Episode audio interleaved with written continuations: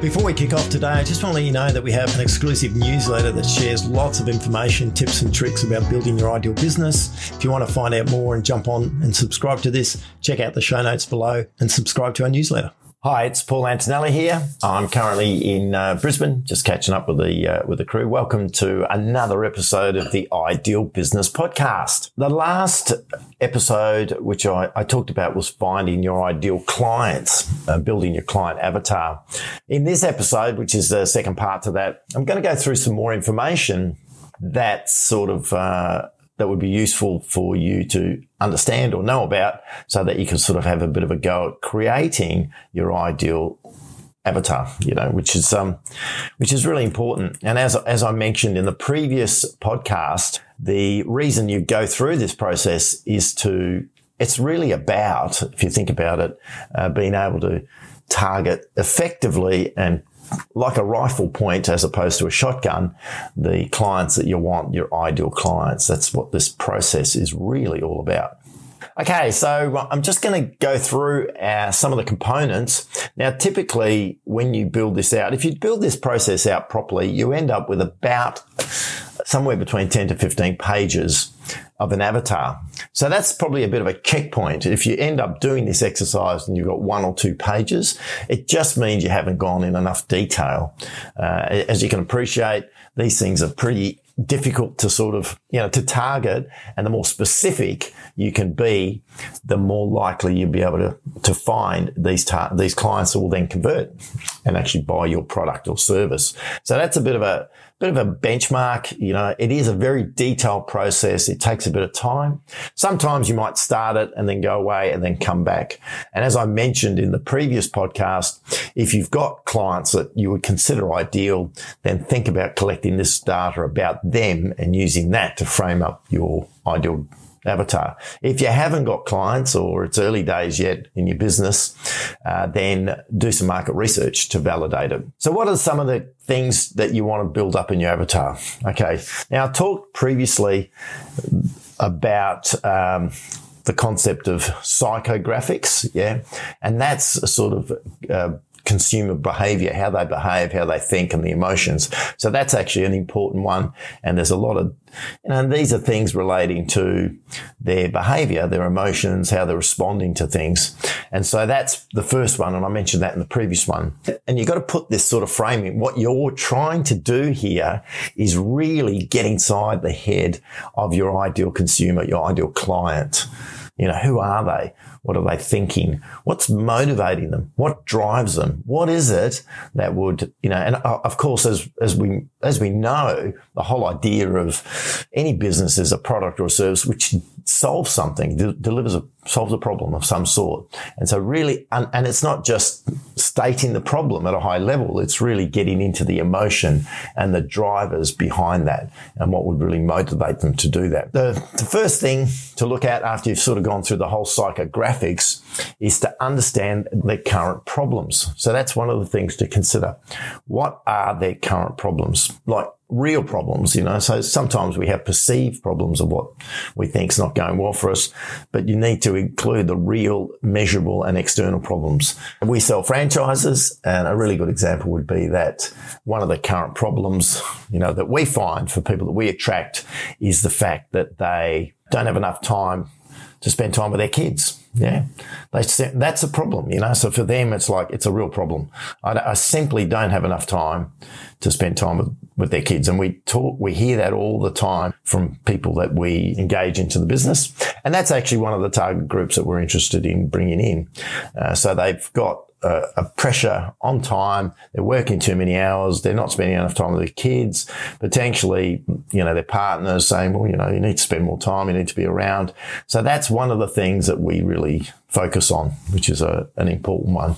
So think about, you know, what it is that's really driving you know, to potentially drive a potential client for you to look at your products or services why is that a problem?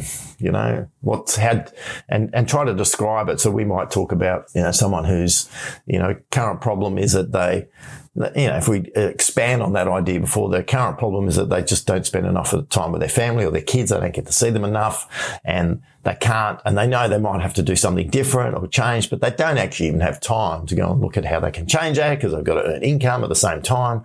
So that could be uh, a definition of the current problem. So have a real think about your clients, the clients that you've helped, clients you've done work with in the past, and what problem did you solve for them? Have a bit of a think about that. The next step is, is their level of awareness. And we talked about that before.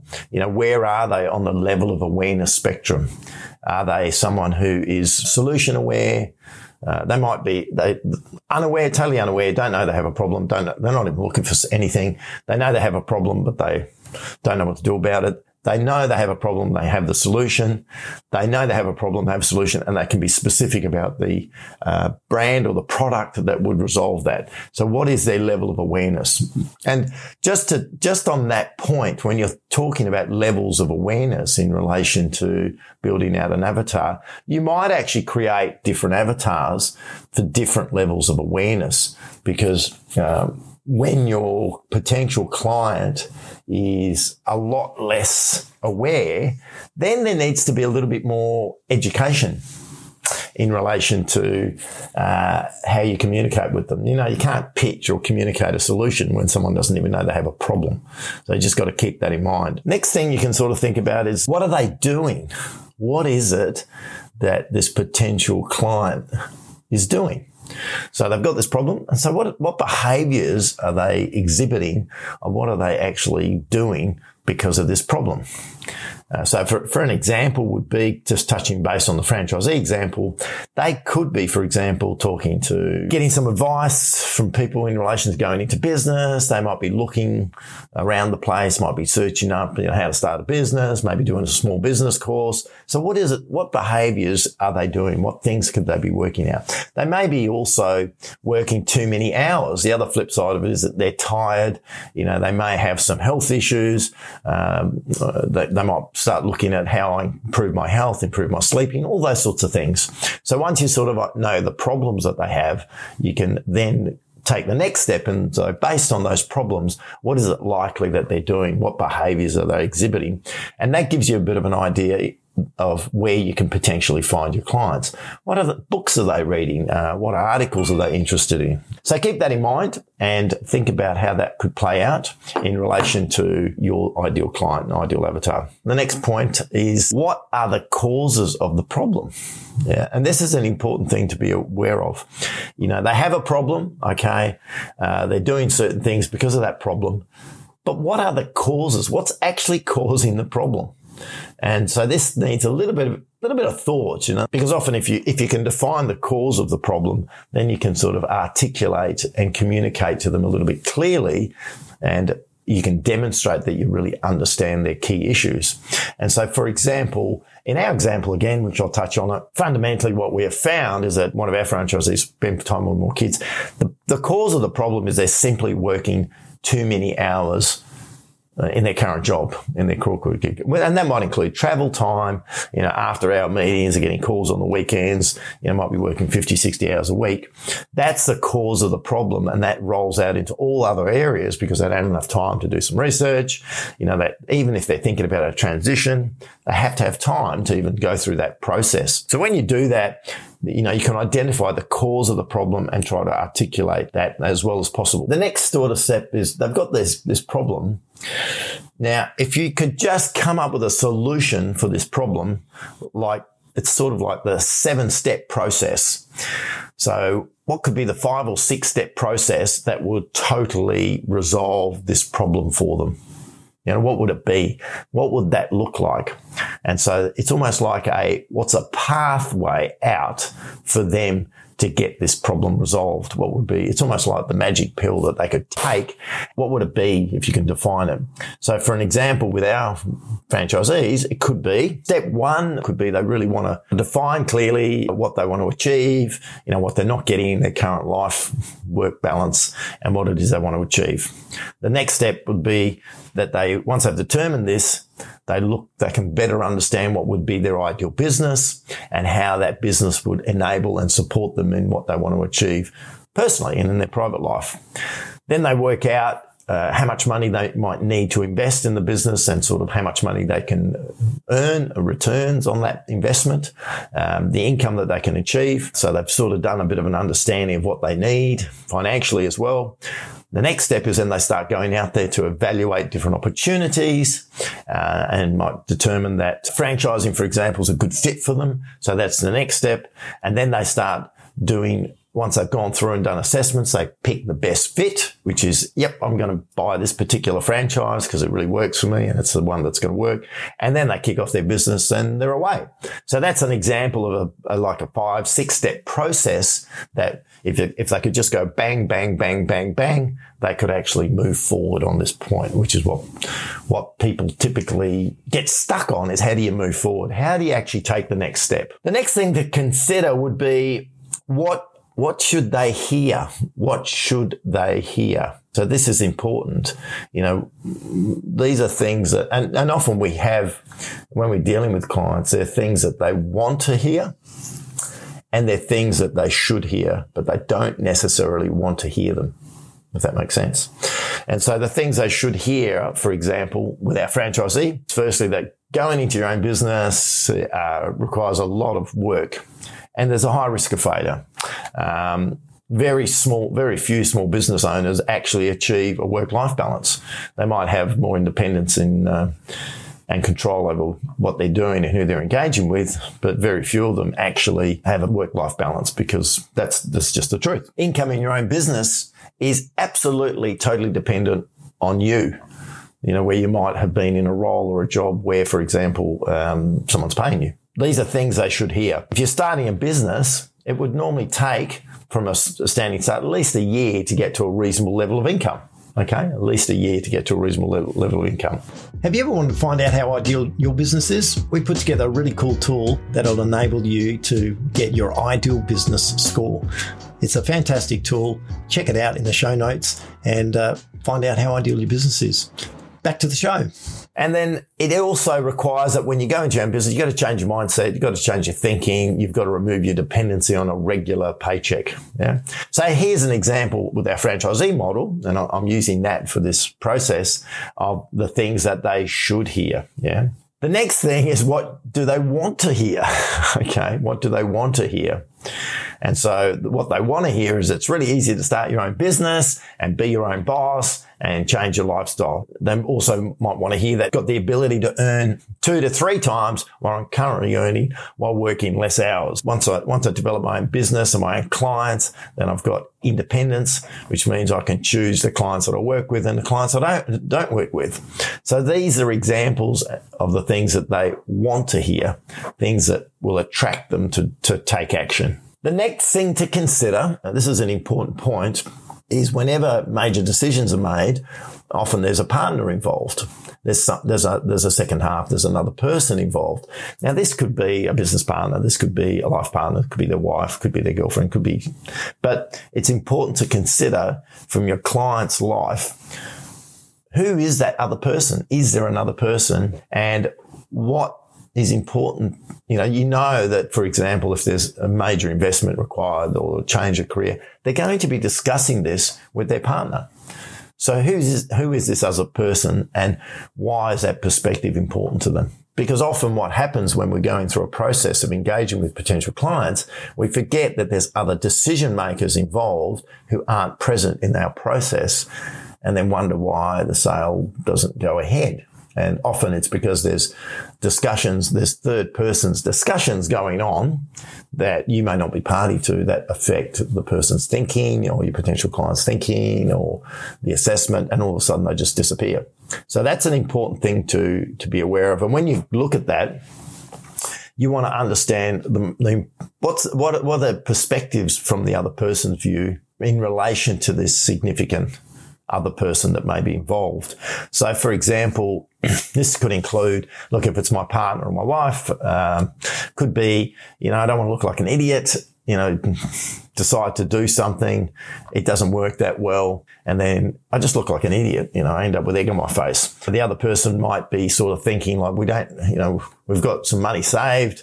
Uh, you're going to invest it in the business. What if it goes horribly wrong? You know, so it's a, it's a little bit about getting into the state of mind of your potential client and this other person, if there's another person involved, you know, what they're thinking and what would your client potentially be concerned about in relation to that and what could happen and what might not happen. So these are things to be aware of. Another thing then is to look at, and we're, we're moving into sort of emotional territory. What are their fears and frustrations, right? Fears and frustrations. And when you talk about fears and frustrations, typically they're not rational, they're irrational. And so these are things that might prevent them from making, taking action. So for example, could be they're really concerned about making the wrong decision and ending up worse off. Um, they might say, well, I'm going to leave my job, which I've been in and it's secure, and then I can't get another job. Uh, I don't want to make a change now because I'm too old and I might run out of time if I don't. And then there's going to be a lot of learning to do or something new, and I might not end up being able to spend any time with my kids. Um, I don't you know, if I'm in my own business, I, I don't really know how to sell. I've never sold before, haven't done that. So how's that going to work? You know, have I got the skills to do that? You know, what if I run out of money? I start the business and then I thought I'd get so much income and I don't end up making that income and I run out of money. So these are sort of fears and frustrations if they take the action or take a step or it's preventing them from taking that step. And, and the point I'm going to make here, it's something that we're really good at we seem to be really good as a species in sort of working out all the things that can go wrong. I don't think there's any other species on the planet that does that. You know, so we can sit there and go, if we did that, then this would happen and that and this and that and this and that and this and that. The reality is that, you know, we, even based on the fact that we don't see any evidence for it, we've never had that happen to us before, we've got the ability to project all these things that could go wrong that prevent us from taking action. Uh, and so this is what this is sort of communicating about. And then the next step is to look at what do they want? What are they aspiring to? You know, and once again, these, these are not necessarily rational. These are rational things. So this could be, I'm, I just feel really positive and emotively excited about my new career. Uh, I have flexibility, total flexibility, how I organize my time. And now I can be more emotionally present as well as physically present with my kids. It's I don't have to actually go to the office and come back every day, you know, because now I'm working from home. So these are what they want to achieve and what they're aspiring towards and what would motivate them to take action. So have a bit of a think about that. And then you frame up a bit of a scene, I guess you would talk about it. And this is, this is a two step process. You sort of look at, and you, you articulate this, you know, so you do firstly the nightmare story, the nightmare story. So what happens if they get into it and it just goes horrible, you know? So they gone, picked a business, done this, and it goes horrible. So an example would be, you know, they choose a business that sounded perfect. They did all the research. It's exactly what they wanted to do. It all went well during the sales process to buy the business. And then when they handed over the payment, you know, they found they had some questions and needed support. They weren't really getting it. Um, the training wasn't anywhere near you know, what was promised. Uh, and so they felt they now they're not feeling so confident about the process. And so now the confidence has really impacted on their ability to get out there and promote the business. They've got this sort of sick feeling in their stomach. They go, have I made the decision? Oh my God, there's no going back. What have I done? There's a sense of being trapped. And as the weeks go on, uh, they can't get the business going. The support's sort of non-existent. They keep pretending that it's all fine, even though that internally they go, this isn't looking good. And then after three or four months, they realize they've just really made the wrong decision. And now they're starting to cause, get some impact and uh, some comments from their partner, negative comments from their partner saying, well, I told you about that. And if you went and did this and I knew that. So now they've got this sort of conflict potentially going on and there's no way out of this tunnel. They're, they're trapped. They've gone down the path this is a nightmare. You can see where this is heading. And then eventually it just collapses and they're stuck. Now they have to go and find another job. They've lost money.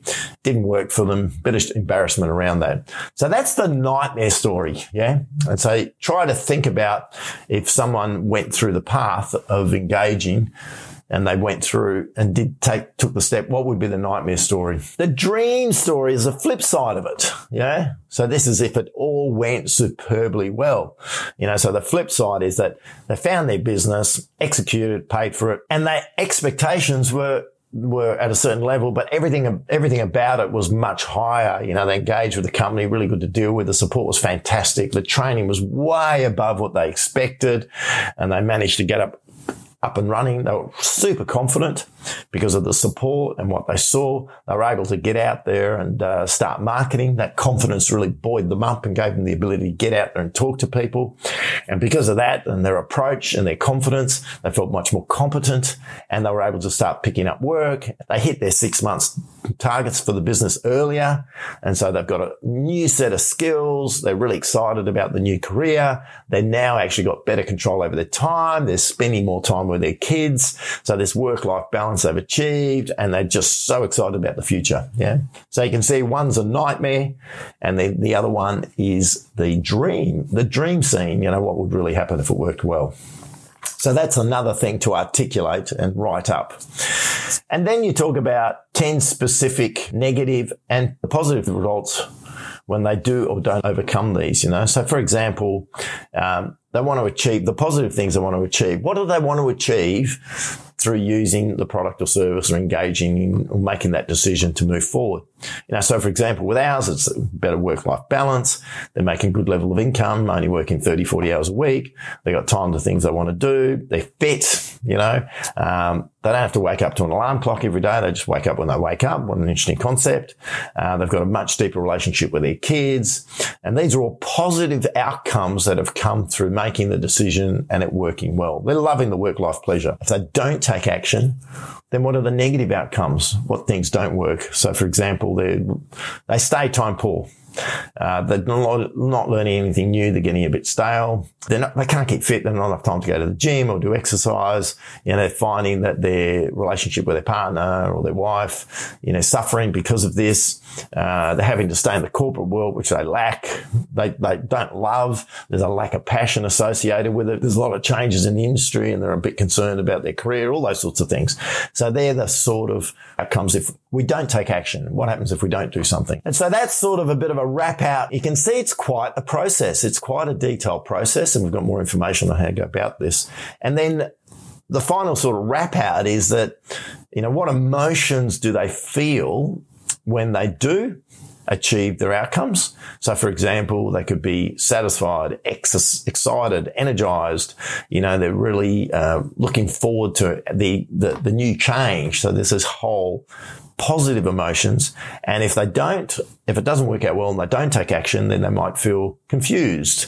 Um, irritated, frustrated, depressed, anxious, you know, so have a think about the emotions. We're talking emotions now, the positive emotions and the negative emotions. And so this is a bit of a wrap that uh, I've been sort of trying to understand and share with you is about the process of building the ideal client avatar. I can't stress enough how important it is to do this process. I just can't stress enough. And often when we're marketing and we're looking for new clients, we really skim over this really high level and we don't take the time to really understand, really understand your client avatar. Yeah.